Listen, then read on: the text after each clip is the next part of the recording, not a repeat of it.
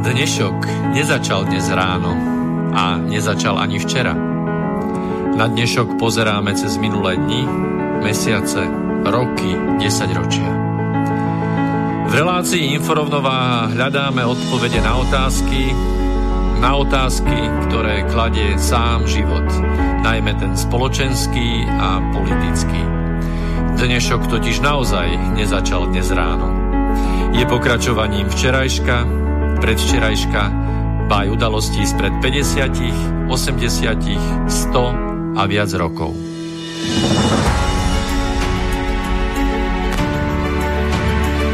Rovnováhu potrebujeme vždy, všetci a všade. Je preto veľmi podstatné, či sa k nej blížime, alebo sa od nej vzdialujeme. Všetko totiž súvisí so všetkým. Počúvate reláciu Inforovnováha.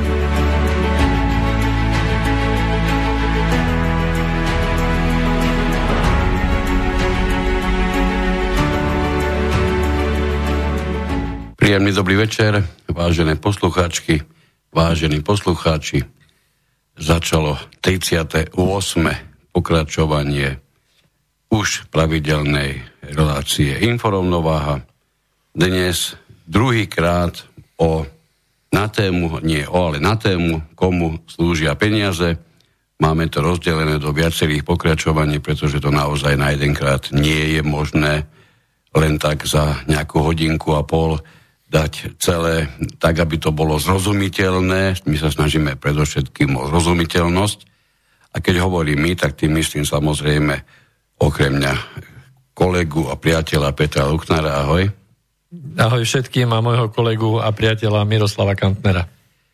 Tak, z, odkusili sme si opäť raz z mimoriadne velikánskeho koláča, lebo hovoriť o peniazoch a približovať sa v tých tvrdeniach postupne k tomu, komu vlastne slúžia, odpovede na tú otázku, to ani zďaleka nie je jednoduché. Možno, že keby sme mali 100 pokračovaní, tak využijeme všetky. Musíme sa zmestiť do niekoľkých. Vy, čo ste počúvali minulé vysielanie, viete, trošku si zopakujete, vy, čo ste ho nepočuli, odporúčime, aby ste si ho určite ešte predtým, ako budete pokračovať v počúvaní možno zo záznamu tohoto tohoto dielu radšej si pustiť, pustite ešte predtým ten predchádzajúci. Ono to totiž to na seba, na seba bude navezovať. No ono je to totiž to téma vôbec nie zložitá, ale ona je komplikovaná. Áno, tak, áno. Toto si povedal veľmi príjemne, dá sa to oveľa ľahšie, ľahšie pochopiť a hlavne sa to, aj ja to ľahšie znesiem teraz. Tak. Dobre. Ehm, to najpodstatnejšie, čo by sme si z toho minulého rozhodne mali zopakovať, je obdobie tzv. klasického zlatého štandardu, to máme tie roky 1871 až do začatia Prvej svetovej vojny, ktoré sa považuje za ekonomicky najstabilnejšie obdobie. Ono je to dosiahnuté, alebo teda bolo to dosiahnuté okrem iného aj tým, že bankovky boli v pomere ku zlatu, dá sa to číselne veľmi jednoducho vyjadriť, pomere 3 ku 1. Tento, tento zlatý štandard po svetovej vojne, tým myslím prvú, ona sa dokonca nazývala svojho času Svetová vojna alebo Veľká vojna, kým prišla druhá. Čiže tento, tento, zla, tento zlatý štandard už nikdy viac obnovený nebol. Zlatým štandardom myslíme ten pomer 3 ku 1 bankovky ku zlatu. Čo sa myslí, keď povieme bankovka? Alebo nebude jednak jednej, hej? Ako no to bolo ešte predtým, ale tu už sa v tomto období zabudlo. No. Čo je bankovka? Bankovka je poukážka na peniaze. Bohom čo, práve dané peniaze, čiže na zlato. Čo ty myslíš, banko, že je to poukážka na peniaze? Že je to vlastne úpis, banky za to, že keď prídem s tým papierikom, s tým úpisom späť, tak mi vydajú moje peniaze v zlate alebo striebre. Vynikajúco. Teraz si pre generáciu 35 e, a mladších pripadal chvíľu, že by si ťa mali prísť zobrať do, do, zobrať do pezinka, lebo to by aj si najväčší šialenec momentálne nedokázal urobiť prísť s nejakým papierikom, na ktorom je stovka napríklad eur nakreslená a žiadať, že chceš umerne tomu vydať zlato, ktoré máš v banke jednak si ho tam nikdy nevložil a jednak žiadne zlato tam nikto za tie poukážky nedostane. E, zmysel to už dávno stratilo, povieme si dnes práve kedy, povieme si práve prečo, aspoň dúfam, že sa tomu dostaneme, že vysvetlíme trochu aj prečo, lebo niekomu sa to náramne hodilo, ako vždy, keď sa robia dejinné procesy, ktoré ako, ako, ako aj vo zvučke hovoríme, nezačínajú dnes ráno. Keď sa robia veľké dejinné obraty, tak vždy a vždy je tam niekto, komu, komu na tom záleží, to je prvá vec. Niekto, kto to financuje, to je druhá vec. A niekto, kto má z toho sedca kramenský obrovský úžitok, to je tretia vec. Ak sa to stane, že to je trojediná osoba, nič mimoriadne sa v dejinách neudialo, zopakovalo sa to práve takto veľmi, veľmi častokrát. No, takže, zlatý štandard, a to ešte môžeme hovoriť, že americké ministerstvo financií v tom čase niekoľkým mimoriadne starostlivo vybratým bankám povolilo, pretože išlo samozrejme o o vyšší záujem, to, to znamená ekonomický záujem, ekonomický rozvoj. O, o rast. Áno, ekonomicky udržateľný možno už vtedy e, Spojených štátov, takže bolo povolené tento pomer 3 ku 1 prekročiť. Prečo hovoríme pomer? No pretože to bol dovtedy, preto to bol, preto to bol zlatý štandard, pretože ak ste dostali do ruky e, tri papieriky, alebo inak povedané k trom papierikom, poukážkam na zlato, muselo byť v tej ktorej banke pripravené pre vás zodpovedajúce množstvo zlata alebo striebra, pretože takto bol vtedajší menový systém nastavený. Ja viem, že vyzerám tejto chvíli ako šialenec, ale takto to naozaj bolo. To, čo máme teraz my tu, to už je absolútne šialenstvo, to sme sa čiastočne dotkli a určite sa o tom ešte budeme hovoriť, e, budeme, sa, budeme o tom ešte debatovať v ďalších pokračovaniach. Takže máme tu 3 ku 1, máme zlatý štandard a trvá to až do roku 1914. Niečo veľmi významné sa stalo ale už v roku 1907, pretože vždy, keď je niečo veľmi dobré, vždy sa musí objaviť niekto,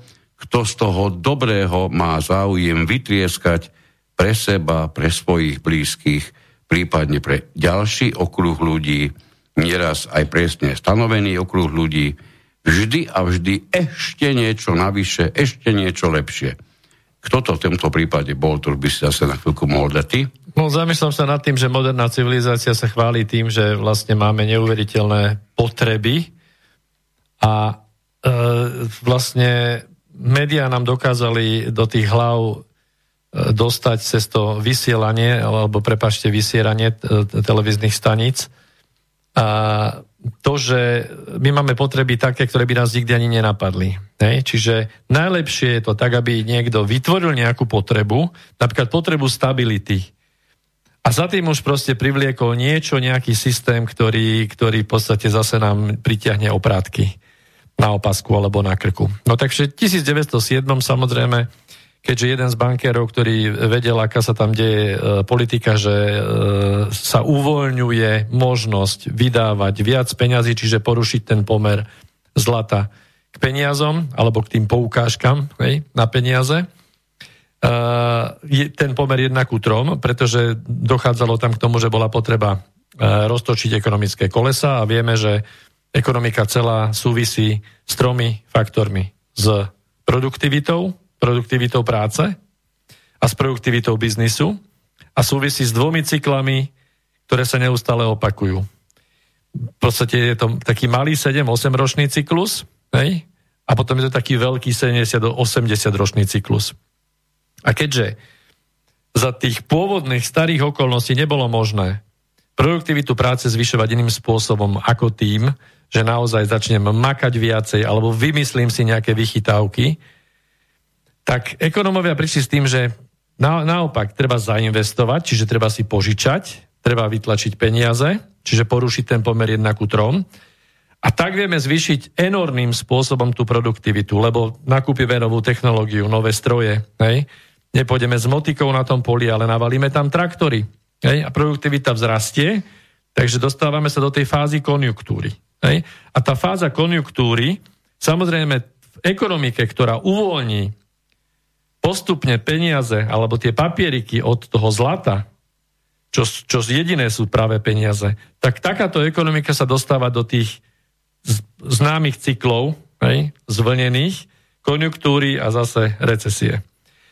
A presne toto sa v podstate stalo, že jeden z bankérov, pán Morgan, využil tú informáciu. To je slávny JP Morgan. JP Morgan využil. O JP Morgan, presne, že povedané, áno. Áno, tá rodina vlastne vlastní jednu z momentálne štyroch rozhodujúcich bank eh, JP Morgan Chase po svete, hej? Tak.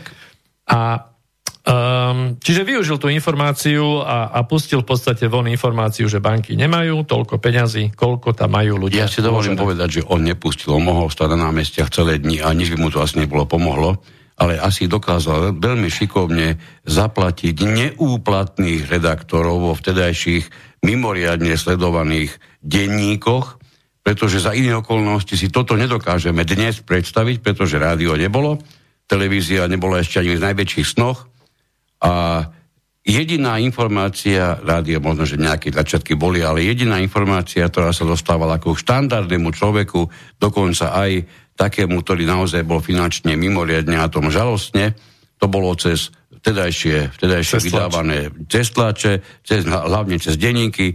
Čiže už v tejto chvíli je jasné, že keby nebola kolaborácia vydávateľov vtedajšej tlače a samozrejme tých, ktorí boli už vtedy prvej rane, eh, prvej línii na, eh, na hranici neúplatnosti vtedajších redaktorov, ktorí písali čisté pravdu a nič viac len pravdu, tak by žiadny JP Morgan, dneska JP Morgan ani neexistoval.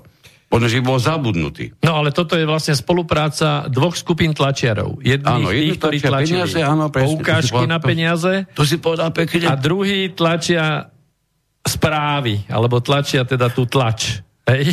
A už vtedy krásne spolupracovali. No, e, to sa nikdy už nezopakovalo nie, pravdepodobne. Nie. To bolo tam totálne posledný krát. Už nikdy v živote žiadny úplatní redaktori ani redakcie neexistovali nikde a na Slovensku už vôbec ne. Nebláznime. No, čiže... Pán Morgan... Veď išlo iba o peniaze. Iba o peniaze. Pán Morgan pustil dosť nešťastnú správu, teda hodne nešťastnú pre mnohých a mnohých Američanov, zvestujúcu asi, asi také čosi, že mali by si ísť do banky pre peniaze, pretože je tu vysoké podozrenie, že banky toľko peňazí, koľko si ľudia myslia, že majú, tak tie banky toľko peňazí nemajú. Dnes by sa to asi po, popísalo, že to bol e, beh na peniaze, Ej, alebo tak sa teda beh, hovorí. Beh na banky, áno. Beh na banky, áno, tak sa tomu hovorí, keď sa ľudia rozhodnú vyberať si aj tie vklady, ktoré tam už dávno a zďaleka nie sú, pretože to číslo 3 ku 1 potom vám niekedy povieme, aké to číslo je dnes a to tej chvíli naozaj vám prebehne po chrbte niekoľko mrázov, nie iba jeden. Čiže vtedy bola situácia 3 ku 1 a ľudia sa naozaj, tak povediať, zbláznili a začali hromadné výbery po celých Spojených štátoch.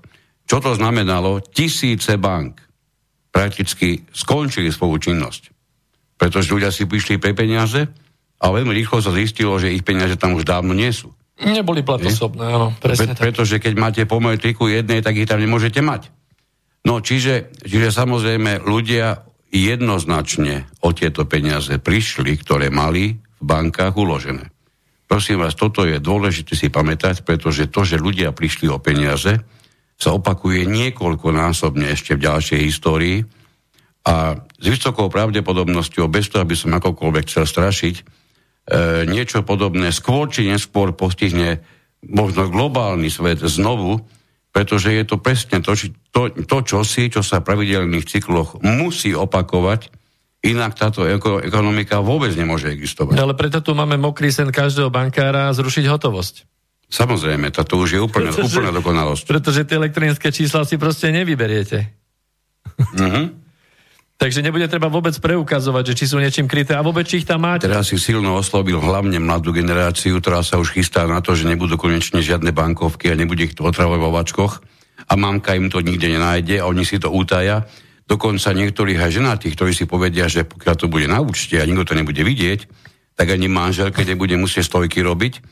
A takéto a podobné blbosti napadajú ľudí a pritom to najpodstatnejšie im naozaj zákonite uniká, ako náhle máte peniazy iba v elektronickej podobe a len na nejakom tom účte, tak ste mimoriadne odkázaní na to, do akej miery, kedy vám banka vôbec, alebo niekto, kto bude na tým mať moc, vám umožní vôbec zobrať si vaše vlastné peniaze z banky. Hej, pretože to bude už len v podobe jednotiek a nul. Min, min, minimálne takto už niektorí dnes začali presadzovať. Samozrejme, že žiadnu spojitosť, e, či už s Matovičom, alebo s nejakou koronakrízou, e, so šírením pandémie tam nehľadajte. To sú, to sú hlúposti, ktoré sú tomu prikladané ako vždy v minulosti. Veľké, veľké dejné udalosti začali neraz na maximálnej stupidite. Ak by sa mali peniaze zo sveta vytratiť, pretože rozširujú pandémiu e, COVID-19, tak si dovolím povedať, že to je ten najzúfalejší stav, aký kedy vôbec ľudstvo mohlo dosiahnuť.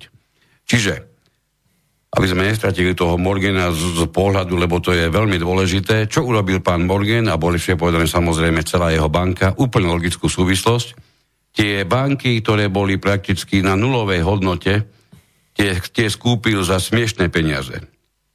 A teraz e, skúste si predstaviť, čo urobilo toto všetko s verejnou mienkou v Spojených štátoch, ktorá dovtedy aj vďaka e, tak tým, tým pánom, ktorí sú označovaní ako otcovia, zakladatelia, aj vďaka ním bola tvrdo odmietaná existencia Centrálnej banky Spojených štátov.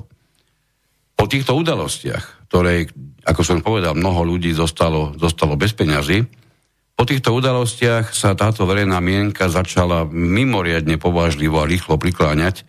Zrejme ešte nejaký ten e, nevybavený účet zo strany niektorých redaktorov, tak tie ešte dopísali svoje, čo zostali dlžní, alebo nejaké tie redakcie pravdepodobne. A pomohli v každom prípade tomu, aby v decembri 1913 uzrela konečne svetlo sveta aj americká centrálna banka. Um, len narýchlo poviem, že vznikla ale s, s cieľom alebo s plánovanou činnosťou, ktorá je v každom prípade v rozpore so, s ústavou, ústavou Spojených štátov. Tak. Pretože od začiatku mala, mala vo svojej činnosti uvedené, že bude vydávať peniaze. Hej, to je prudký rozpor s americkou ústavou, ktorá takúto činnosť pripisuje len ministerstvu financií. Akože treba ešte povedať možno to, že v histórii Spojených štátov amerických bolo viac vražd alebo pokusov vražd amerických prezidentov. Všetky súviseli s týmto bojom o zriadenie nezávislej, v úvodzovkách nezávislej, čiže súkromnej centrálnej banky. Hej, od samého vzniku e, otcovia zakladatelia v podstate po skúsenostiach e, úverovej politiky Bank of England sa chceli vyhnúť týmto problémom, lebo vedeli, že proste takáto e, menová politika ožobračuje v podstate krajinu, ožobračuje ľudí, tak chceli sa tomu vyhnúť. Preto aj v ústave to bolo zakotvené, že peniaze vydáva štát, čiže ministerstvo financí, nie súkromná, súkromná banka. Presne ak si, tak. Ak si niekto myslí, že štát, treba Slovenská republika, emituje peniaze. To je na veľkom omyle.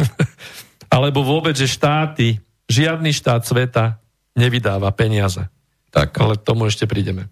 Tomu ešte prídeme. To je presne to, čo budeme mať v ďalších vysielaniach. Ja hovorím správne vysielaniach, lebo neviem, koľko ešte budeme potrebovať, aby sme tú tému naozaj urobili takú, aby bola zrozumiteľná a dostatočne široká? Ešte dám takú perličku k tomu, lebo, lebo keď pozeráte okolo tie príbehy, ako tam viedli v podstate bankéry vojnu s, so štátnikmi o to, že kto bude vydávať, lebo to sa presúvalo. E, ministerstvo financí Spojených štátov vydávalo svoje peniaze. Hej?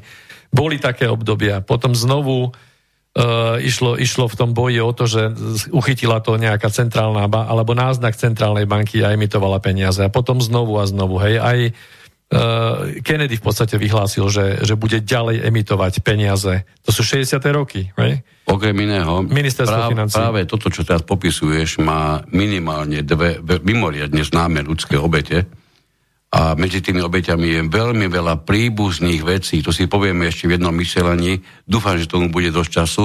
Tam bude prechádzať mráz od chrbte, po chrbte. Stačí len povedať, že Lincoln bol svojho času zastrelený v divadle, pričom strela smerovala od knižnice.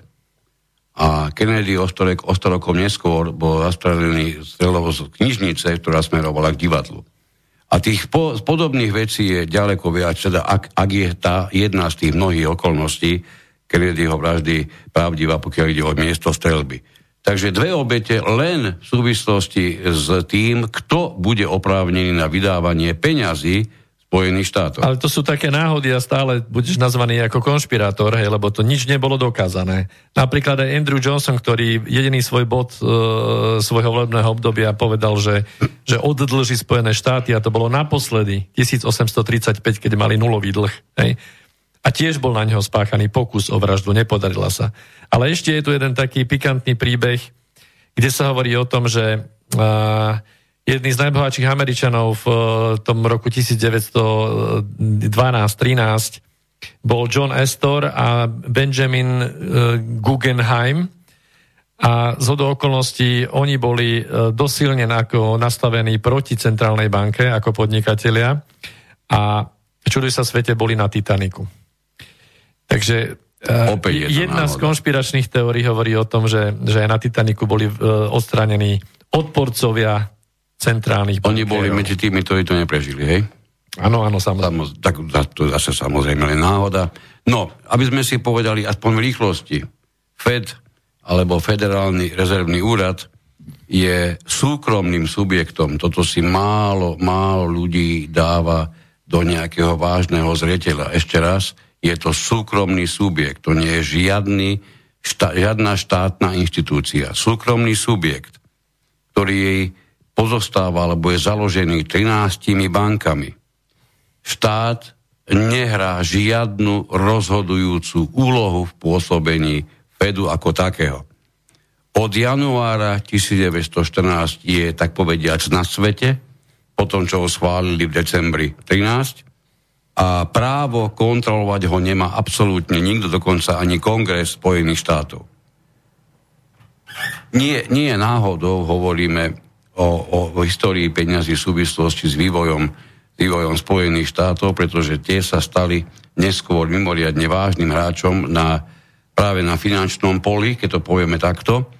Takže ono je dôležité priblížiť si tieto, tieto podstatné, podstatné prvky. No a presne ako sa neraz objavilo v tvrdeniach, dokonca raz aj vo filme a poznáme ho hádam všetci, v tisícočnej včele, čo je potrebné na to, ak bola vojna, tri veci, peniaze, peníze a peniaze, či pen, penieži. No a ako náhle vznikol FED, ktorý bol schopný vo veľkom lifrovať peniaze aj napríklad do európskych bank a teda nepriamo Fed, ale banky, ktoré, ktoré, ktoré boli súčasťou Fedu, alebo ktoré boli jeden z 13 subjektov.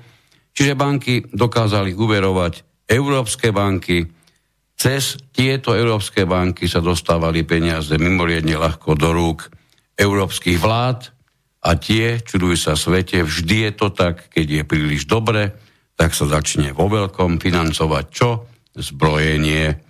No a tak sa stalo, že už necelých 7 mesiacov, alebo teda 7 mesiacov potom, čo sa slávnostne v krčoch bolestivých zrodil FED, máme na svete prvú svetovú vojnu. Ak tam náhodou vidíte nejaké súvislosti, dajte si pozor, či nie ste, nie ste zaradení do škatulky konšpirátory. Tak, čo by sme ešte, ešte mohli povedať? Mimoriadne podstatné na prvej svetovej vojne, okrem tých 18 miliónov nevinných obetí, ktoré so sebou, so sebou táto vojna odniesla, je najmä to, čo sa dialo po tejto svetovej vojne. Pretože máme tu na jednej strane vznik e, prvej socialistickej krajiny na svete, aj keď o tom, či bola socialistická, sa dá o veľkom pochybovať, rozhodne nie v tých prvých rokoch, čo všetko tam prebiehalo a ako sa to točilo a mrvilo čo je ale ďaleko podstatnejšie pre územie, na ktorom žijeme my, je, že znamenala mimoriadne vážny zásah do vtedajšej mapy Európy, ktorá sa zmenila takmer na nepoznanie. jednotné Nemecko, ktoré sa spojilo do, zjednotele, do zjednoteného Nemecka v roku 1800, ak sa nemýlim, 71, 71. Uh-huh. tak to e, tým, že to, bolo, to bola pomerne mladá republika, mladý štát, tak e, dostalo sa do pozície, e, že využilo nejaké to, nejaké to postavenie, ktoré sa zrodilo v súvislosti s, s prakticky takmer, takmer nevinným atentátom na následníka trónu v Sarajeve. Tam vidíte, z, ak, z akej malej rozbušky dokáže vzniknúť, aký, aký veľký plameň, keď je starostlivo dopredu pripravovaný. Pretože za iné okolnosti by sa to nejako takto skončiť nemohlo. Dáme si malú pesničku, trošku to oddelíme časovo od seba a povieme si potom najmä, čo čakalo Európu a predovšetkým Nemecko, najmä v súvislosti s postihmi za prehru v tejto, v tejto vojne. Takže o pár minút sme tu znovu. Tell her you're mine I've been blind. Tell her it's over.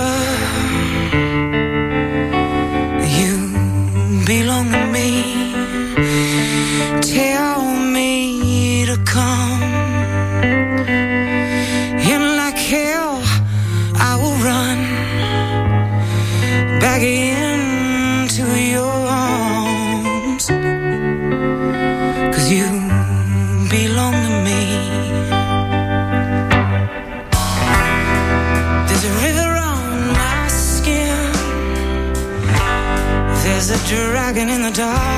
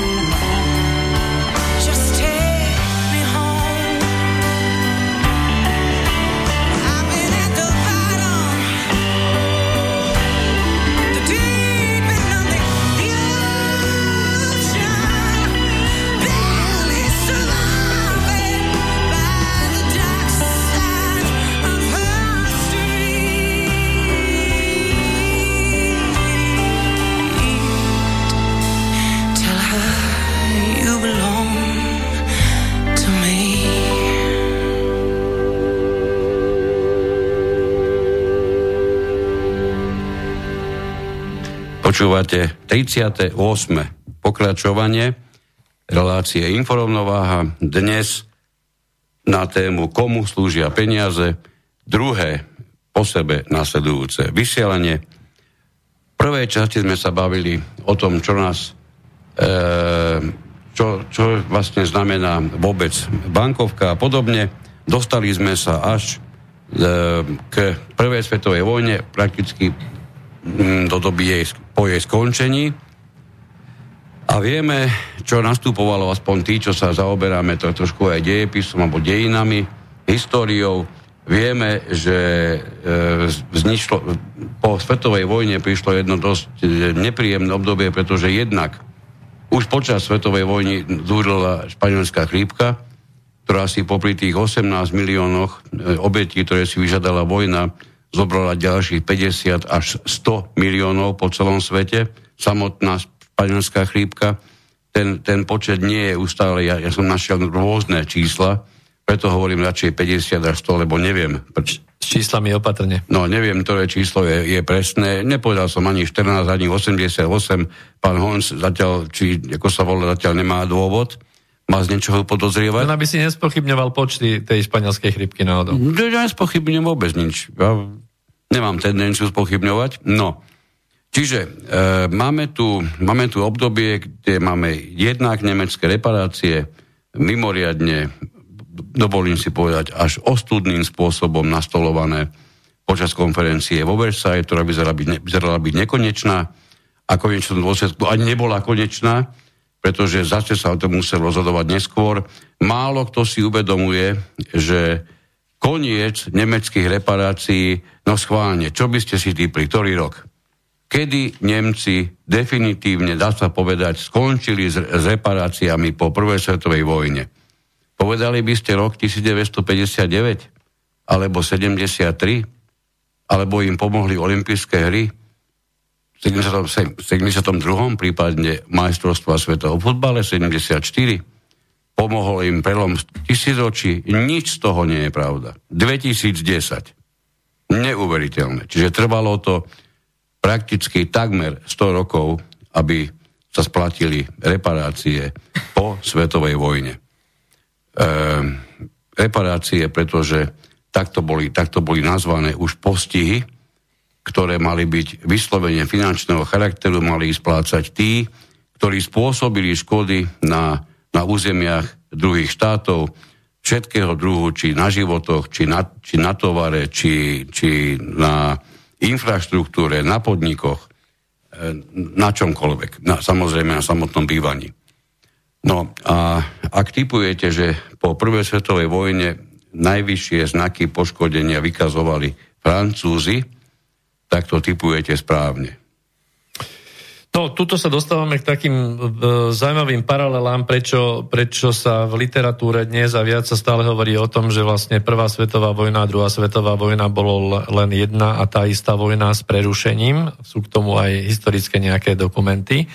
Ale keď sa, keď sa na to pozrieme, tak e, aj v tej prvej kde si musíme teda zhrnúť, lebo však dnes nevieme pomaly ani, že kto zautočil v druhej svetovej vojne na koho. No my vieme len túto niekoľko. Niekto to, to nevie. Už dostali, ani... dostali za úlohu spochybňovať to, tak to spochybňujú, inak sa nemajú absolútne o čo historicky hodnotné oprieť Okrem toho, že majú názor, ale to, to vieme, že má každý doma dve uši. No, čiže e, kvôli tomu ja si dovolím teda pripomenúť, že tá prvá svetová vojna, kde tá zamienka, ako si správne povedal, bol, bol e, atentát na rakúsko-horského nástupcu trónu Františka Ferdinanda d'Este, tak vlastne na jednej strane, na jednej strane boli, boli, bolo Rakúsko-Uhorsko e, spolu s Nemeckom, a na druhej strane vlastne boli štáty tzv. dohody, čo bolo Francúzsko, Rusko a Spojené kráľovstvo. Neskôr sa k ním pridalo Taliansko a USA. A USA toto v podstate už túto prvú vojnu, už keď vidíme, ako, aké, aké prefíkané kroky e, riešili bankári vlastne z, z, pri tom zrode Fedu, tak e, do toho času, kde e, aj Rusko, aj Spojené štáty patrili medzi najväčších dlžníkov, tak zbadali tú možnosť, a začali v podstate financovať okamžite vojnu. My sme si rozumeli ešte cárske Rusko. Hej, ešte cárske Rusko, áno. A, a a po, po prvej svetovej vojne vlastne vyšlo, vyšli už Spojené štáty ako jednoznačný víťaz, teda ekonomický víťaz a už ako, ako začínajúca veľmoc, ktorá, e, ktorá dokázala e, preklopiť v podstate to líderstvo Veľkej Británie ako, ako najväčšej koloniálnej mocnosti už v tom čase na svoju stranu. No a keď hovoríme o tom, že ako postupne pôjdeme cez tie historické, uh, historické momenty, ale ja by som takú paralelu na začiatku chcel vysloviť, že zoberte si, prvá svetová vojna, za tým bola mierová dohoda z Versailles, ktorá mala odškodniť víťazné mocnosti a potrestať teda tých prehratých, čo bolo zase Nemecko a bolo to Rakúsko-Horsko, ale hlavne Nemecko. A vlastne to potrestanie bolo, bolo formou tých reparácií a v rámci reparácií okamžite Američania nastúpili už v 24. s Davesovým plánom. To znamená, že potrestanému Nemecku, ktoré malo platiť peniaze štátom výťazných mocností, Spojené štáty dali pôžičky Keby len pôžičky. Pôžičky vo forme Davesovho plánu, ktorý bol potom uh, zmenený na Youngov plán. A celé, keď sa do toho hlbšie pozriete, na to nemáme ale akože veľmi, veľmi čas. Uh, na tej Versalskej dohode tam išlo o to, že ako keby Spojené štáty držali chrbát Nemecku, snažili sa presadiť čo najnižšie reparácie uh, na Nemecko Pričom najviac samozrejme hlučné bolo Francúzsko, ktoré malo naozaj, ehm, naozaj veľké poškodenie v rámci infraštruktúry a tak ďalej, bolo, bolo hodne zničené. A došlo tam k tomu, že samozrejme medzi Nemcami a Francúzmi boli odveké spory, e, kde Francúzi platili Nemcom obrovské peniaze za prehraté Napoleonové vojny, čiže tam sa, tam sa to riešilo krížom krážom. Ale ide tam o to, že vlastne e, zástupcovia aj bank, hej, zase tam boli z, z banky z okruhu JP Morgan, vyjednávači, sa snažili uchlácholiť Francúzov, čo sa aj potom podarilo. A tie reparácie, ktoré nakoniec boli ustalené na nejakých 132 miliárd e, zlatých mariek, čo bolo nepredstaviteľný objem, objem peňazí, ktorý mali v podstate, to bolo nie, niekde na, na úrovni 50 tisíc tón zlata. To je, to je niečo tak šílené, pritom pôvodná suma bola nejakých 290 miliard alebo 292. Hej? Ja som niekde videl dokonca aj sumu, ktorá sa približovala k 400 miliardám ako návrh. Návrhy tam boli úplne šialené. Celkovo to vlastne skončilo tak, že že, um, že 132 miliard 132 zlatých miliard. mariek sa nakoniec ustálilo, ale to vôbec nie na prvýkrát, to, to, to naozaj bola to bola veľmi vážna, dlhotrvajúca. No podpísal e, sa mier, tak, podpísal tak, sa tak. mier, ale nepodpísali sa tie reparácie tam priamo, tie sa dojednávali potom dodatočne. A dôležité je povedať to, že v podstate to bol, v podstate Versajský mier bol niečo ako, ako uh, Biankošek, hej? E, čo samozrejme zase možno nahrávalo politickej situácii, ktorá nasledovala potom v Nemecku a, a vznik uh, Tretej ríše a podobne. A keď ideme do tých historických nejakých výrokov, tak v, te, v tom čase francúzsky maršal Ferdinand Foch v roku 919 o tej dohode z Versailles povedal, že nejde o mier, ale ide o prímerie. Znamená, že tu niekde z tých historických zdrojov sa hovorí o tom, on dokonca ešte povedal, že, že to dáva tomu trvaniu to, toho prímeria 20 rokov. Čiže keď zoberieme, tak sa, sa takmer trafil. Hej. Čiže to bolo prerušenie z mnohých pohľadov, historických aj osobností. To bolo prerušenie tej prvej vojny. My sme to odvysielali ako názor, už možno, neviem, 20 dielov naspäť. Ne, ne, nerozoberali sme ho vtedy, ani, ani teraz by sme ho nemuseli nejako príliš veľmi, lebo tu, to okienko takejto histórie si určite ešte dáme. Nič menej, pri tomto je, je fakt dôležité sledovať to, že niečo tu niekto vytváral, my máme reláciu, ktorú, ktorú venujeme rovnováhe v, v informáciách a e, sme si istí, že informácie tohoto druhu zatiaľ veľmi k nám zo žiadnej strany neprenikali. Dostávame informácie, kto zapríčinil, prečo zapríčinil, svetovú vojnu druhú, tým myslím, za akým cieľom ju vôbec začínal. Toto dostávame pravidelne.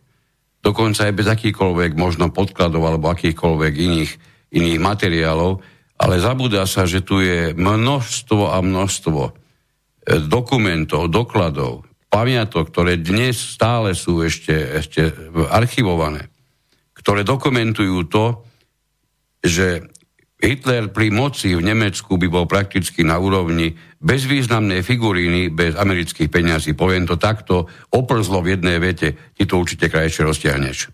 Samozrejme, a vlastne sa to opakuje, čiže tu potom podporu formou úverového e, toho Dausovho plánu, respektíve potom Jangovho, a to sa opakovalo po druhej svetovej vojne, Marshallovým plánom, znovu naliete peniaze do Nemecka a do Európy, samozrejme aj, No ale... prečo? Pretože keď raz jedna situácia priniesla kýžený výsledok, tak ju zopakuješ toľkokrát, koľkokrát zopakovať ide. Pomáhalo sa, v úvodzovkách sa pomáhalo prvej svetovej vojne, výsledko, výsledok bol aký? E, Spojené štáty sa zadlžené krajiny stali údernou krajinou na svete, povieme si určite aj, aj ďalšie dôsledky. No a po druhej svetovej vojne už to nemohol pochybniť absolútne nikto, pretože tiež to bolo zapričenia niečím, čo, čomu sa ešte určite, určite dostaneme. No a k tej vojne treba samozrejme zbrojársky a chemický priemysel, to znamená, tieto, tieto záležitosti nalievali Spojené štáty do Európy v tom čase. No a aby sme si povedali aj nejaké tie čísla, tak z tých 132 e, miliard zlatých mariek reparácií, E, tie sa nakoniec teda definitívne rozdelili, takže 52% bolo pre Francúzsko, 28 bolo pre Spojené kráľovstvo a 20 bolo pre ostatných. E, za zmienku určite stojí to, že Rusko sa nikdy nespomínalo v rámci reparácií z Prvej svetovej vojny a v podstate nie nie je to ani náhoda. Tam v rámci predkladania tých, tých nárokov E, Rusko sa vlastne obávalo toho, že, že bude mať vyhodené nejaké dlhy ešte cárskeho Ruska e, z minulosti, to znamená, že sa o reparácie v tom čase z prvej svetovej vojny neuchádzalo. No a keď ideme teraz e, do toho medziobdobia, čiže, čiže po, po tej vojne, aby sme boli chronologicky, po tej prvej svetovej vojne, tak v 24. vlastne bol bol nastavený ten Dawsov plán a v 28. až 9. bol zmenený uh, o 20% znížený a upravený tým Jangovým plánom. Nebolo to nič to iné. teda stále o pláne pomoci, pomoci zo strany Spojených štátov pomoc Nemecku. Pomoc Nemecku, aby mohlo splatiť reparácie. Čiastočne môžeme povedať, aby sme neboli príliš možno, že e, zaradení medzi konšpirujúcich e, autorov, Môžeme určite povedať, že snaha podporiť nemecký priemysel ako taký tam z americkej strany bola celkom, celkom legálna, celkom normálna, pretože udusiť vtedajšie Nemecko, vlastne mu znemožniť splatiť akékoľvek reparácie, nemohlo byť v pláne a ani v snahe vôbec nikoho.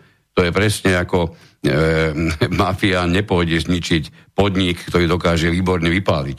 E, pokiaľ platí, tak ho nepôjde ničiť keď sa bavíme už na, na takúto úroveň. Čiže toto presne bol ten stav, kedy pokiaľ je niekto schopný platiť, tak je cennejší, ako keby sme ho nechali úplne, úplne dostať sa do absolútneho bankrotu. No ale treba si predstaviť, že vlastne dôsledky prvej svetovej vojny boli, že jednak Nemecko E, dlžilo Spojeným štátom obrovské peniaze za, za e, dodávky techniky a tak ďalej, ale rovnako aj spojenci, čiže Veľká Británia a Francúzsko, aj Francúzsko, ktoré bolo rozbité. Čiže oni no vlastne... prečo? Pretože Američania dodávali úvodzovkách peniaze absolútne všade. Všetkým, samozrejme, na, na tieto zbrojné záležitosti všade už v tom čase. A na to, aby dostali pôžičky splatené od Francúzov a Veľkej Británie, potrebovali, aby E, tie reparácie splatili Nemci Francúzom a, a Veľkej Británii. To znamená, že aby Nemecko neúto, neutopili a podporili, tak im dali úverový tento Dawsov, Dawsov plán a to znovu zadlžili v podstate, ale s tým, že rozkrutili ekonomiku. Samozrejme, tá sa, tá sa po, tých, po, po tej presvetej vojne relatívne rýchlo začala dvíhať, aby bola schopná splácať Francúzov a Britov, ktorí vracali požičky zase do Spojených štátov.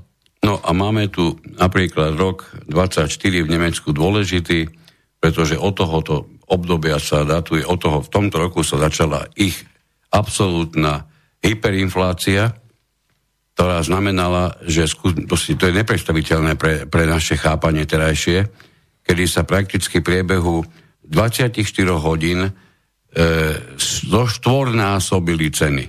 Alebo inak povedané, každých 6 hodín ste mali cenu dvojnásobnú.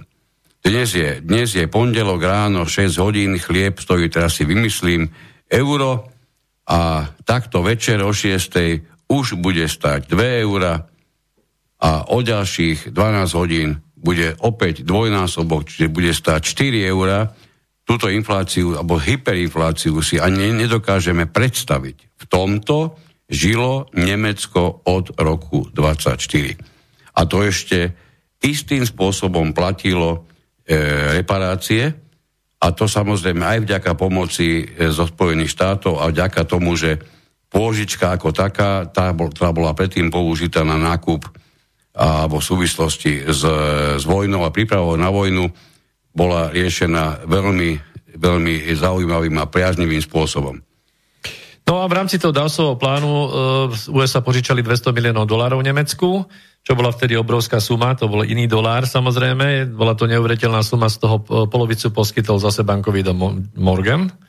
To je náhoda. To je zase náhoda samozrejme, no a v tých rokoch keď sa nakoniec zráta obdobie od roku 1924 do 1929, tak e, v rámci reparácií, ktoré mali Nemci platiť a v rámci pôžičiek, ktoré dostávali od, e, od e, Američanov, tak vlastne mali dohromady plusové saldo v tom období 5-ročnom 53 miliard zlatých nemeckých mariek. To znamená, že dostali som, viac peňazí požičaných no, ako reparácií Francúzom a toto by som, toto by som vyplatili. malinko ešte rozťahol. Oni, ak sa nemýlim, zaplatili niečo, čo si, čo si ako viac ako 10 miliard. Áno.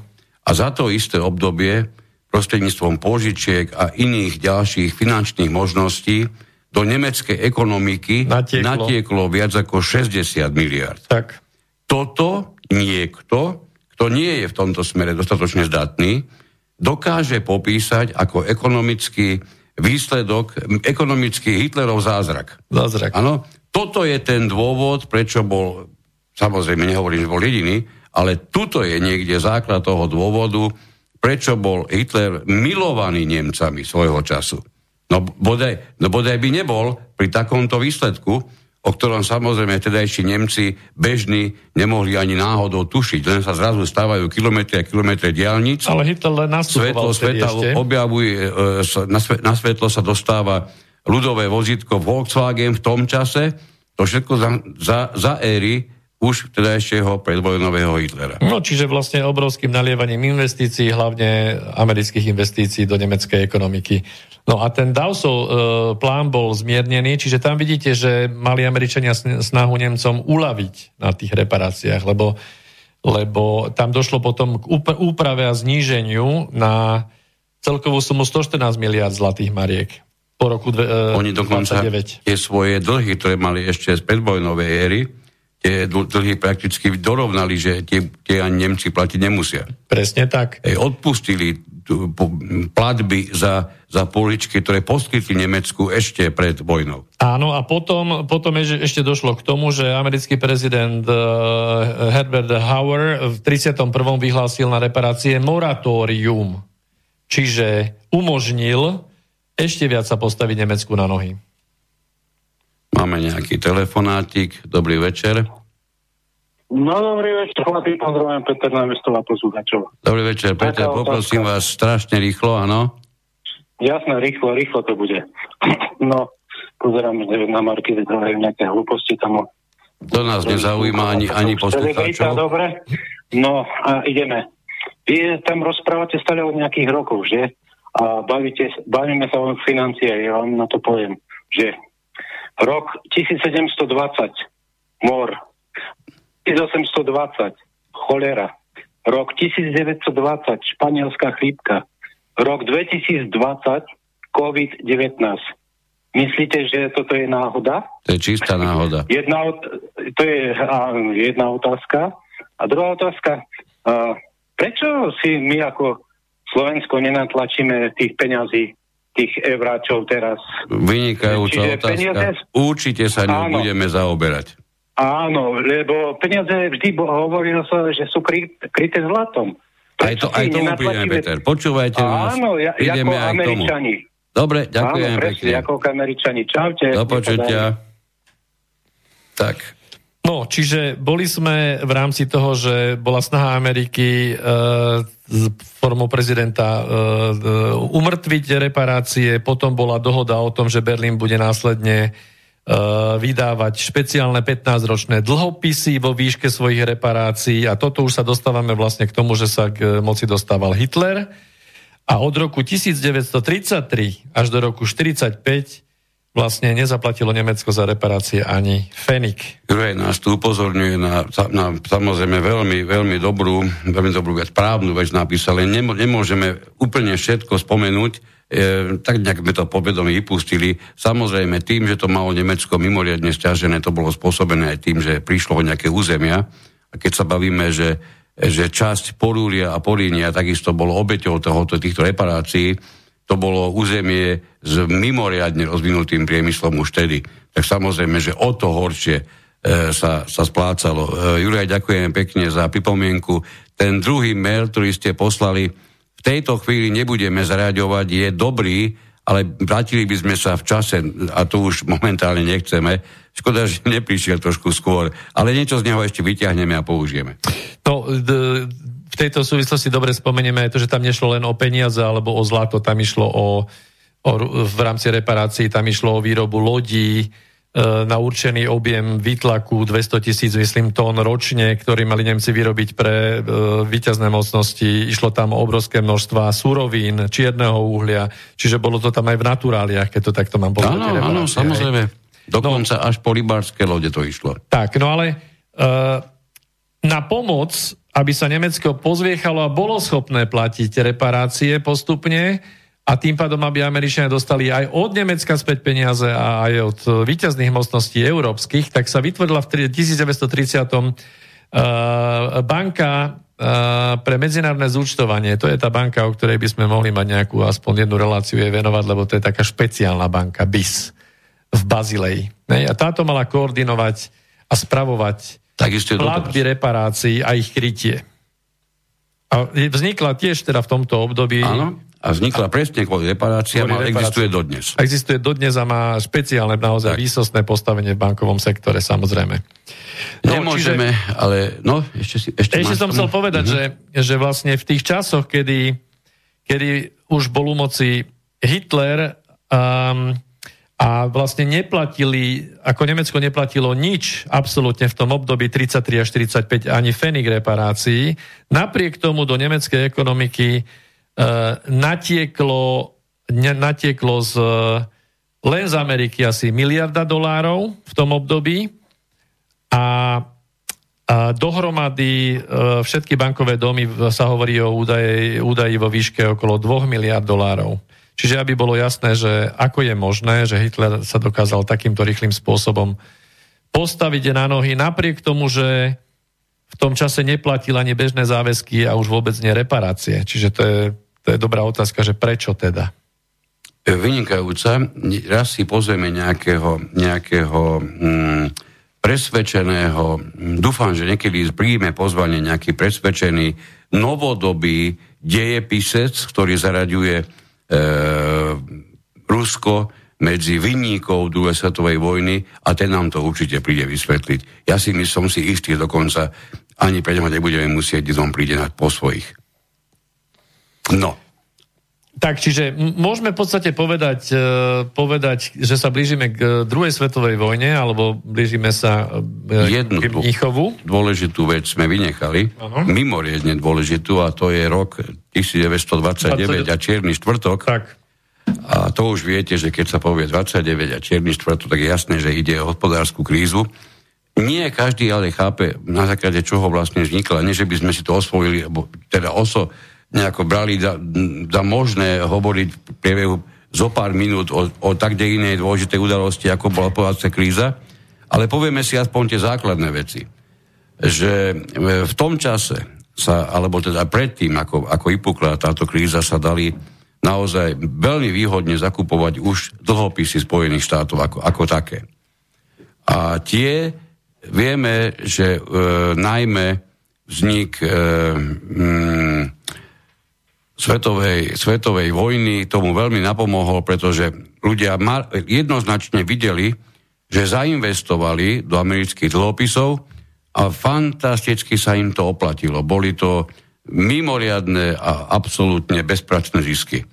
Naučilo sa množstvo Američanov za, za ozaj malý finančný obnos, dostupný každému, kupovať e, dlhopisy vlastnej, vlastnej krajiny, a, ale na jednu vec pri tom všetkom sa, sa nejako nemyslelo alebo sa to nezdôrazňovalo, a to, totiž to už vtedy, vtedy e, sa používal spôsob, ktorý neskôr prekvitol až, až rozbujnil, kedy vy ste pomerne malým množstvom peňazí, ako keby hrali s ďaleko väčším obnosom, napríklad na, na burze a podobne. Hej, čiže príklad poviem, kúpili ste niečo za 100 dolárov, malo to hodnotu tisíc, s tým, že 900 dolárov ste dostali vlastne požičané s jednou jedinou mimoriadnou nevýhodou.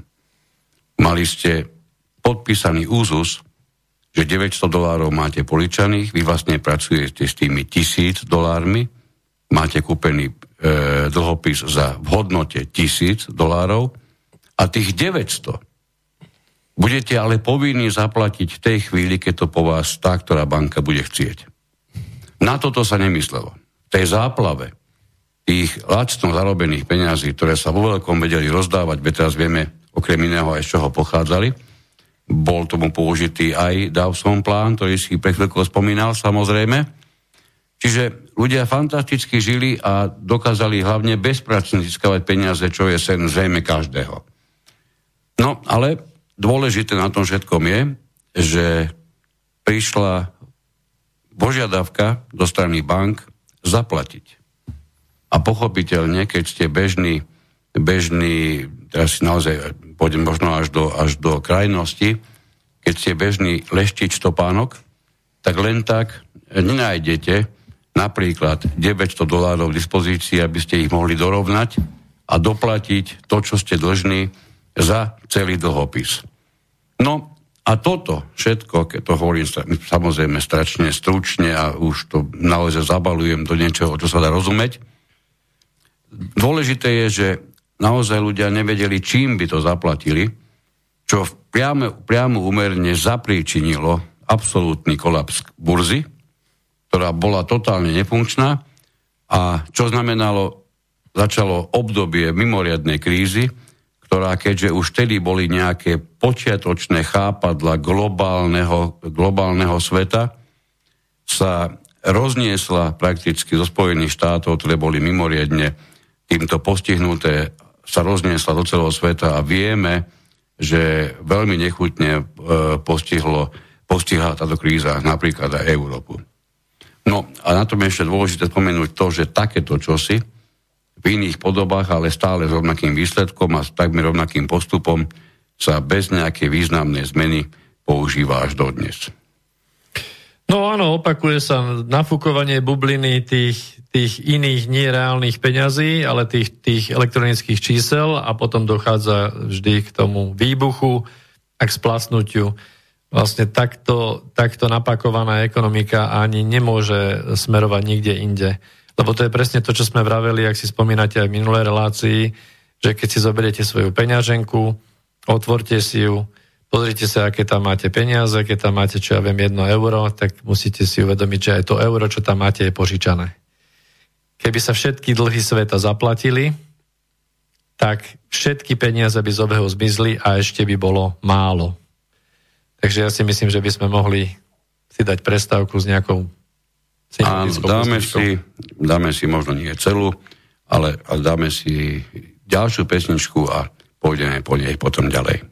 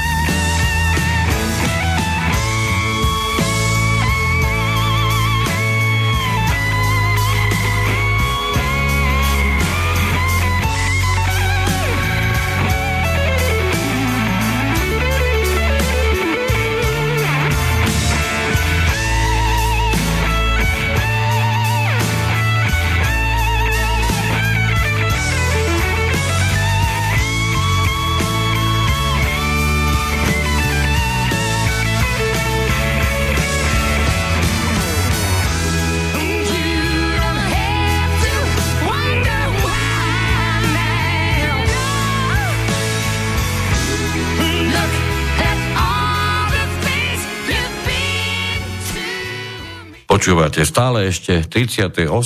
pokračovanie relácie Inforovnováha dnes celý čas na tému komu slúžia peniaze. Je to druhé vysielanie na túto tému. E, dostali sme sa po veľkú hospodárskú krízu. Cez, cez e, prestávku nám Juraj napísal, bez, nemám problém, prečítame celé. Rád vás počúvam a zároveň si obnovujem to, čo som sa naučil na VPAKG v Bratislave len jednu maličkosť. Tú veľkú hospodárskú krízu predchádzala povojnová kríza v rokoch 22 až 24. Mala neblahý dopad aj na Slovensko a odbúranie priemyslu. To len na okraj. Juraj, vieme, samozrejme, len nedokážeme absolútne, absolútne každú jednu vec e, spomenúť. E, keby, ak by ste nás tu videli, tak tu vidíte asi 40 papierov, z ktorých potrebujeme niečo vyťahnuť, aby to stále dávalo ešte nejaký zmysel. Takže e, ak niekomu táto informácia chýbala, samozrejme my sa ospravedlňujeme, nebol to zámer. No, aby sme, aby sme mohli ísť ďalej. E, trošku ešte k tej hospodárskej kríze, kríze, čo vlastne to všetko sebou prinieslo. E, samozrejme, úplne štandardný stav, ktorý sa viac menej opakuje zase aj dnes, kedy sa kupujú akcie vo veľkom kedy, keď sú za minimálnu cenu, že? No a čo to spôsobí, keď sa kupuje veľa akcií za minimálnu cenu? Že cena akcií vyrastie a čo spôsobí, keď cena akcií vyrastie? Čo sa stane? Že sa akcie začnú predávať. To je taká tá akciová hra na mačku a myš. Tak. Že mačka to sú tí veľkí hráči a je tam kopa, kopa myši, ktorí ešte majú prípadne napožičiavané peniaze, tak jak bolo to v tom čase a deje sa to stále a stále. A je tam niekoľko, končí... niekoľko himalajských tigrov. Tak. Nevieme presný počet, ale nie je ich veľa. Je tam strašná spústa rôznych mačiek od velikánskych až po takmer bezvýznamné a ukrutne veľa myší, ktoré si myslia o sebe, že sú dávno mačkami. Tak, ale toto je tiež téma, ktorú budeme rozoberať, e, takúto tú techniku okolo tých trhov, ktorá zapasuje e, do toho celkového obrazu, aby sme získali predstavu o tom, ako naozaj ten hospodársky systém celý funguje. Lebo tam sa menia tie obdobia, kedy sa oplatí investovať do, do akciového trhu a potom zase sa oplatí do, do zlata, prípadne do nejakých drahých kovov a tie obdobia sú jasne dané, história ich pekne vy, vykreslí, vyrysuje, že väčšina malých investorov ide presne naopak. Takže no. tak aj v tom čase, v tej veľkej hospodárskej kríze 28, jednoducho prišlo obrovské množstvo ľudí, 28-29 prišli o peniaze a samozrejme, že zase tí veľkí hráči poskupovali e, či už akcie alebo dlhopisy na tých, na tých dolných hraniciach a zase sa trh stabilizoval. Vždy prídu Vždy. Títo malajskí tigri ako záchranci, lebo tak ako aj Morgan prišiel vtedy v tom 907. a povedal, že pozrite sa, my, my to teraz sme to stabilizovali. My, tým, my že sme kúpili tých tisíc bank, ktoré by boli e, skončili úplne na, na dláške, my sme ich zachránili tým, že sme ich za babku kúpili.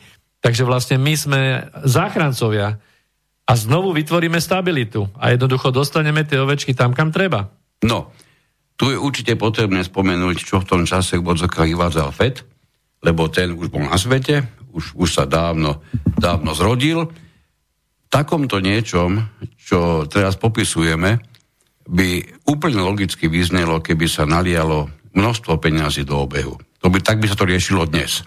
Mimochodom, pozrime sa, máme tu niečo, čo nazvali pandémiou, ja stále neviem prečo. Má to mimoriadne ekonomický dopad, uvidíme ešte presne aký, ale tušíme ho. A všimajte si, čo sa deje. Velikánske uvaže, uvažovanie o naliatí peňazí. No, prepáč, ja musím, do toho, musím do toho skočiť. Pretože toto je, jak sme už hovorili raz, prvýkrát v histórii asi, kedy všetky krajiny dobrovoľne zastavili svoje ekonomiky. Do, doteraz to bolo vždy tak, že sa musel spôsobiť nejaký crash. Hej? Že sa ekonomiky proste zhodili cez nejaké tieto bubliny. Teraz Teraz Nebolo treba ani prasknúť bublinu. Sofistikovanejšie. Tak. A jednoducho uh, musím, musím, musím sa k tomu vyjadriť. Proste doteraz, pokiaľ ste šli po ulici a ste tak typovali, že, že ktorý z tých ľudí, ktorý ide oproti vám, je ten, ktorý má teda ten mozog naliatý tými informáciami z Markizy, Jojky a mainstreamových médií Ale o mohli ste pandémii iba, a o, a dôsledkoch. O, o tom ideálnom svete kapitalistickom, ako tu nádherne všetko funguje, ako prosperujeme, ako všetci sa máme dobre a nikdy inak, a len vlastne liberálne ďalej k svetlým zajtrajškom. Dnes e, na jednej strane je to smutné, na druhej strane som veľmi rád, že oni sa dobrovoľne označili. Pretože keď vidíte dnes, keď už ani nie je povinné vonku chodiť s rúškami a vidíte tých ľudí dobrovoľne, že tie rúška majú naložené, tak viete presne, čo majú v tej hlave naložené. Nie, ja si myslím, že im sú veriaci. Nemyslím tým veriaci takí, čo chodia do kostola. Oni veria tomu, čo sa im hlboko do hlavy zapísalo a preto budú nosiť rúšky. Predpokladám ešte aj budúcu zimu. Lebo sú veriaci. Nedotýkajme sa veriacich. Všetci niečomu veríme. Tak, hovoril som, že očakávalo by sa, že sa nalejú peniaze, čo urobil FED. Presný opak stiahoval peniaze z obehu. Prečo? No lebo niečo chystal. Vždy, keď sa deje zmena, tak sa niečo, niečo už dávno pripravuje. To je presne to, čo tvrdíme už vo zvučke, že dnešok nezačal dnes ráno. Ani toto nezačalo len tak. No, a čo sa stalo? V roku 1933, to je len 4 roky, dokonca kalendárne necelé 4 roky, po vypuknutí hospodárskej krízy, prezident Roosevelt vydal výkonné nariadenie. To číslo je veľmi známe, štandardne 6102, ktoré, nebudete teraz veriť, čo poviem, tí, čo neviete, zakazovalo Američanom vlastniť zlato. Dobre počujete. Zakazovalo Američanom vlastniť zlato. Všetko zlato, ktoré sa v amerických rukách domácnostiach nachádzalo, bolo potrebné v zmysle tohoto nariadenia odovzdať za protihodnotu, ktorá bola jasne určená v peniazoch. E, určite vás neprekvapí, keď poviem, že nikto na tom taký ten odozdávajúci nejaké tie zlaté tehličky alebo zlaté prstenia, pán Boh vie čo ešte, nikto na tom samozrejme nejakým vážnym spôsobom nebol schopný zbohatnúť, hej?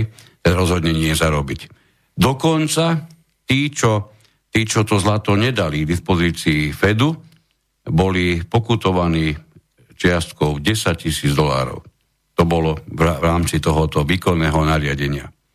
Čo toto vo svojom dôsledku prinieslo? Narástli zlaté rezervy v samotných Spojených štátov.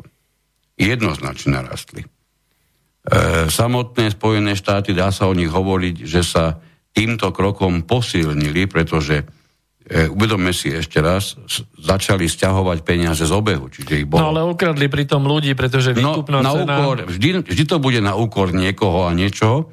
V tomto prípade samozrejme na úkor vlastných občanov. Tak, tak. No, e, čo je dôležité, po roku sa uplavila rozhodnutím vlády cena zlata na 35 dolárov za e, trojskú uncu. No, čo znamenalo, vo vtedajších hodnotách ľudia, ľudia prišli zhruba 80% hodnoty toho, čo odozdali. Tak, dobre, to, to, toto, sme si, toto sme si prešli. E, hovorili sme o tom, že vo, vo svojom dôsledku Hitler postavil ekonomiku na, na, na isté nohy vďaka pomoci so Spojeným štátom Hovorili sme v roku 1924.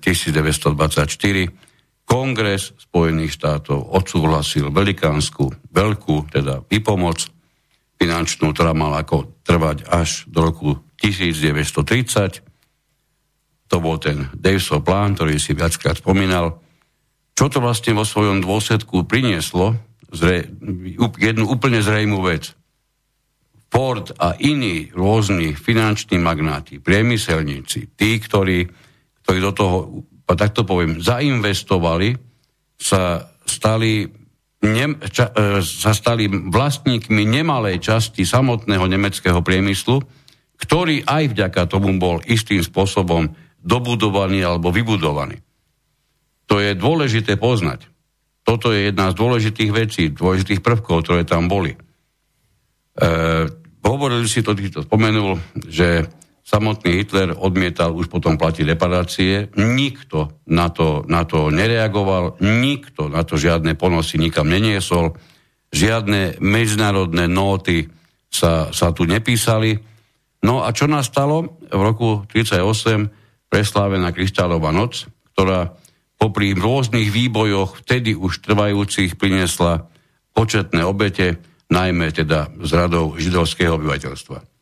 Nie som tu preto, aby som zdôrazňoval čokoľvek židovské, prožidovské alebo antižidovské. Ja to hovorím vyslovene ako dejinný proces. Ehm, na Židov sa zautočilo pomerne jednoducho, pretože od veky vekov by sa dalo povedať, e, boli nastavení, predurčení, proste vlastnili nemalú časť finančných, finančnej, finančnej časti ekonomiky. Čiže popísať niekoho ako vyníka vtedajšej krízy, to bolo to najľahšie. To, tam to nepotrebujete nič vynimočné. Ja, ja len čakám, kto, kto bude popísaný teraz ako, ako vyník terajšej krízy. COVID. U, v našom prípade to vyzerá, že to rozhodne bude ten, kto nechal prázdnu špajzu. E, ja neviem, či je správne na úrovni e, jedno z vrcholných predstaviteľov krajiny hovoriť o, o peniaz o dispozícii na, na verejné a štátne účely ako o špajze, ale aj toto odzrkadluje úroveň nášho trajšieho premiéra, je mi to veľmi ľúto. Rád by som povedal niečo úplne iné. No, e, ešte je tam jeden dôležitý prvok, ktorý sa takisto, takisto veľmi málo kedy e, objaví, či už e, v tlači alebo, alebo mm, akýchkoľvek ďalších materiáloch. Samotní Židia žiadali a neraz a vo veľkom žiadali napríklad, polskí Židia chceli pomoc e, Spojeného kráľovstva Veľkej Británie a Severného Írska na to, aby sa mohli, pre, aby mohli emigrovať do vtedajšej Palestíny, ktorá určite viete, bola v správe práve Veľkej Británie. Veľkej Británie, áno. Veľká Británia to odmietla. Boli to veľké množstva polských židov, ktorí vytušili, čo sa ide udiať aj na území Polska. Veľká Británia odmietla. Toto isté narazíte v súvislosti so žiadosťami o vysťahovanie napríklad vo Francúzsku. Úplne tomu istému prídete v samotnom Nemecku, kde žiadalo pol milióna Židov o to, aby sa mohol dostať najmä do, do Spojených štátov. Dostalo sa tam nejaká desatina z nich.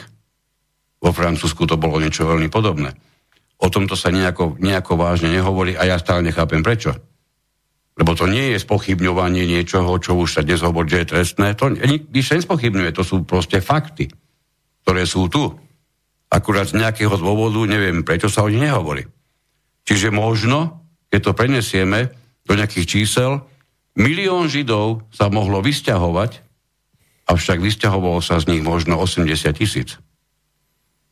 A z tých, z, tých, z tých, čo tu museli zostať nedobrovoľne, sa určite mnohí z nich ocitli ťaľ Bohu tam, kde, kde sa nikto nechce ocitnúť. No, takže máme rok 39, máme vznik e, druhej svetovej vojny, niektorí historici hovoria pokračovanie prvej, tým pádom ako keby bola iba jedna svetová, pričom tam išlo zhruba o 21-ročný mierový proces, alebo mier, prímerie v tom, tom trvaní od roku 18 do 39. Tak, jak ten francúzsky maršal predpovedal? Presne, ako, ako to hovoril. Áno, tento francúzsky generál, nie? To bol maršal? Maršal. Maršal, dobre. No, čo robili prvé Nemci, keď vstúpili na akékoľvek územie po tom, čo sa ho snažili obsadiť? No tak opakovali Američanov, pretože keď museli za, za te zbrojnú techniku a tak ďalej platiť e, a za úvery museli platiť v zlate samozrejme, Američanom, tak všade, kam prišli, tak e, išli tam do bank, kde bolo uložené zlato. To ich zaujímalo samozrejme ako prvé.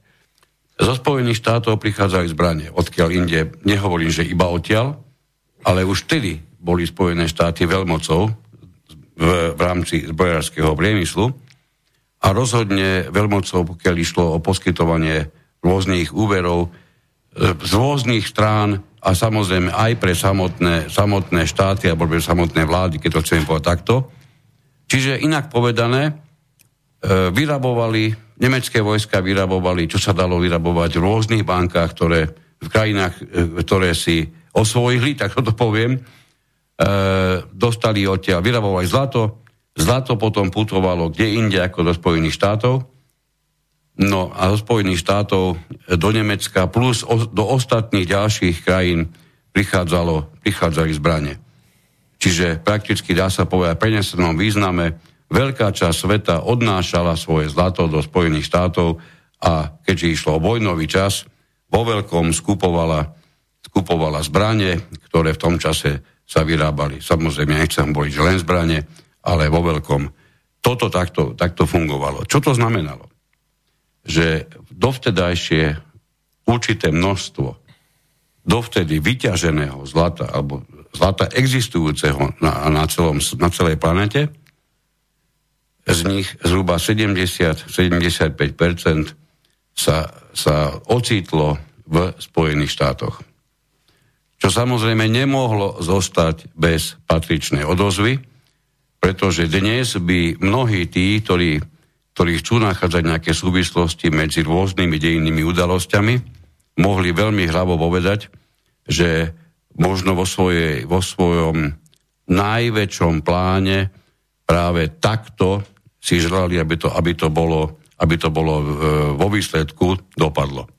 Tri štvrtiny takmer zlata vyťaženého z celého sveta bolo v tom čase v Spojených štátoch.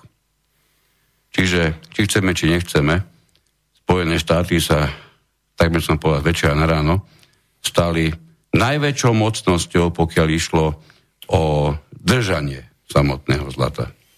No čiže tam sme sa vlastne prehúpli cez prvú a druhú vojnu, blížime sa niekde ku koncu druhej svetovej vojny a treba povedať, že v tom období tých 30. rokov a začiatok až po koniec vojny to bolo veľmi nepokojné obdobie samozrejme.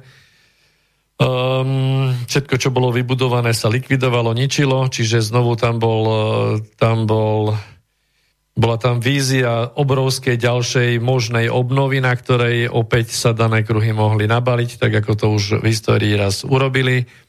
A treba povedať, že v tom období tie meny prechádzali rôznymi testami, bola vysoká inflácia, boli tam zmeny hraníc, boli tam zmeny meny, veď e, naši starí rodičia by mohli o tom niečo hovoriť len za, za obdobie Slovenskej republiky, Prvej Slovenskej republiky a ešte iné, iné, čo tam boli náznaky štátnych útvarov a zmeny hraníc, uh, tak sa to ako hodne presúvalo. Čiže bola to mimoriadne turbulentná doba aj z hľadiska teda uh, mien, aj z hľadiska ekonomiky. No a dostávame sa, dostávame sa vlastne k tomu, že po... Máme zhruba posledných 5 minút, to je signál do Banskej Bystrice. Po skončení. E, aby sme teda, no 6, aby sme to nejako, nejako zmysluplne do nejakého záveru dostali. Určite sa dostaneme k Bretton Woodu a ten si rozšírime potom v ďalšom vysielaní. Tak však k nemu smerujem vlastne. Tam išlo o to, že opäť, opäť e, bolo treba uzatvoriť nejaký mier, takže, takže sa mocnosti e, víťazné a porazané stretli e, v Jalskej, e, na Jalskej konferencii a potom ešte poťažne na postupinskej konferencii, kde sa opäť e, e, náhrady a nejaké reparácie dávali dohromady. To sa týka aj reparácií samozrejme a nejakých aj našich československých nárokov. Ale to je o tých už, ešte budeme hovoriť budeme špeciálne. Hovoriť. Ale v každom prípade pozor na to, že sme nevynechali práve ten Bretton Woods, lebo ten bol v roku 44. 44, tak. Tak a, a dá sa o, o ňom hovoriť ako o jednoznačnej konferencii, ktorá sa, týkali, ktorá sa týkala čiste monetárneho systému. Hej, čo znamenalo, že v e, Bretton Woode sa zišli ministri. Ministri financií niektorých v tom čase ekonomicky dôležitých krajín a vieme, že to bolo v júli 1944 a mm, konferencia bola prakticky o tom, ako bude vyzerať finančný, najmä teda finančný svet po, po vojne a už vtedy bolo zjavné, že zhruba tých 70-75% celosvetového zlata je v držbe Spojených štátov.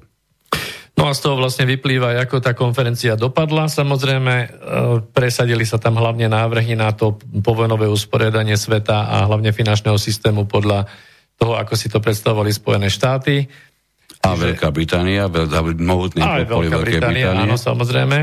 No a to, čo je tam e, dôležité, tie hlavné zásady, tak... E, Ešte prepač, tá, tá najväčšia snaha smenovala práve k tomu, aby bol, aby bol dolár, keďže Spojené štáty majú najväčšie zásoby zlata, najväčšiu držbu zlata, aby bol dolár uznaný za svetovú rezervnú, rezervnú menu. menu presne Toto tak. je ten základ, čo, o to je tam išlo. To je dôležité a tam potom boli, boli rôzne, rôzne ešte veci, lebo niektoré z tých mien e, boli iba ako zlaté devízy, čiže e, to naznačovalo, že síce sú opreté o zlato, ale samotné nemohli byť menené za zlato, museli byť menené, menené za, za dolár ktorý bol podložený zlatom, ale samozrejme tam potom v tých rokoch 50. E, a ďalej e, budeme rozoberať to, že či to naozaj bola pravda a ako to aj Charles de Gaulle testoval na, na Američanoch s nákupom zlata, či to ide, alebo či to nejde. To si ešte povieme určite v budúcom pokračovaní. Snad len toľko, určite by sme mali ešte dnes stihnúť, čo vôbec tom Breton bude všetko dohodli. No tak dohodli sa na tom, že e, budú uplatňovať pevné menové kurzy e, na základe tzv. zlatej parity a s odchylkou 1% v rámci teda kurzov. Čiže zlato bolo, e, teda dolár bol, bol prikotvený k zlatu a tie ostatné meny. Najprv tam figurovalo v tom celom systéme aj britská libra šterlingov, ak si to pamätáte, a potom neskôr iba, už iba americký dolár.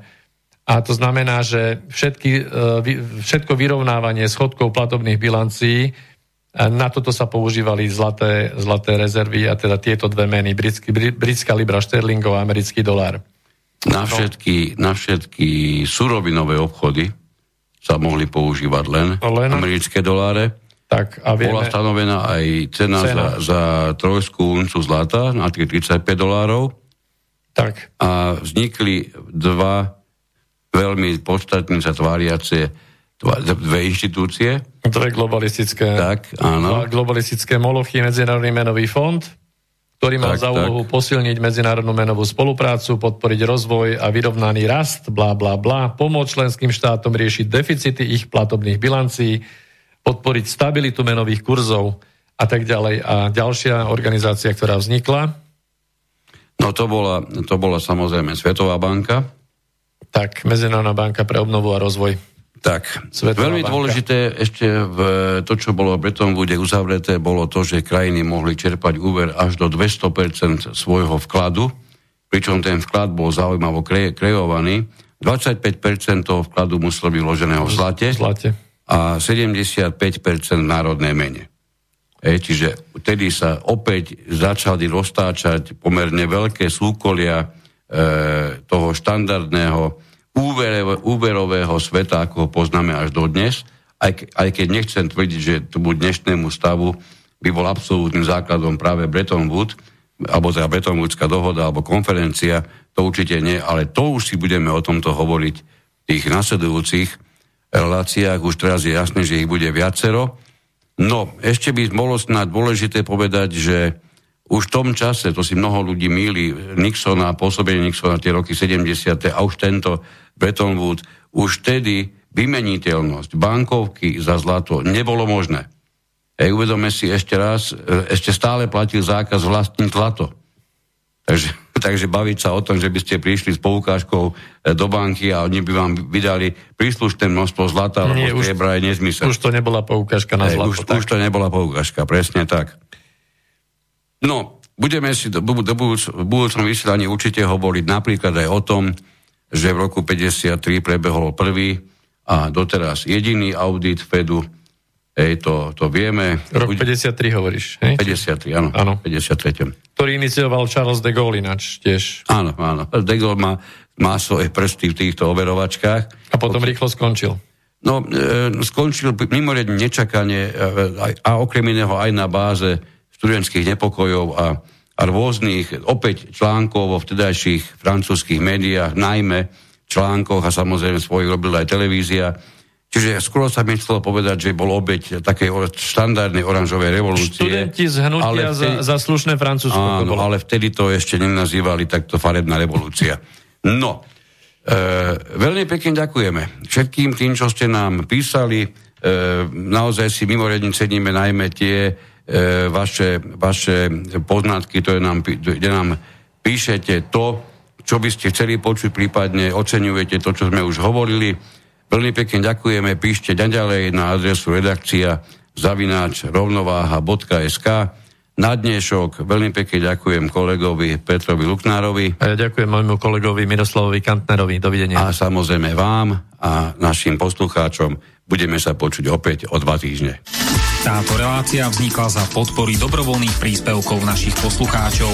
I ty sa k ním môžeš pridať. Viac informácií nájdeš na www.slobodnyvysielac.sk Ďakujeme.